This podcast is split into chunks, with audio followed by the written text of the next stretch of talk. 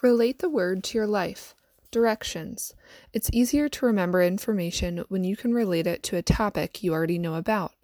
In each row, choose a vocabulary word and relate it to your life based on an experience, a topic you know a lot about, or a time that you learned something similar in the past.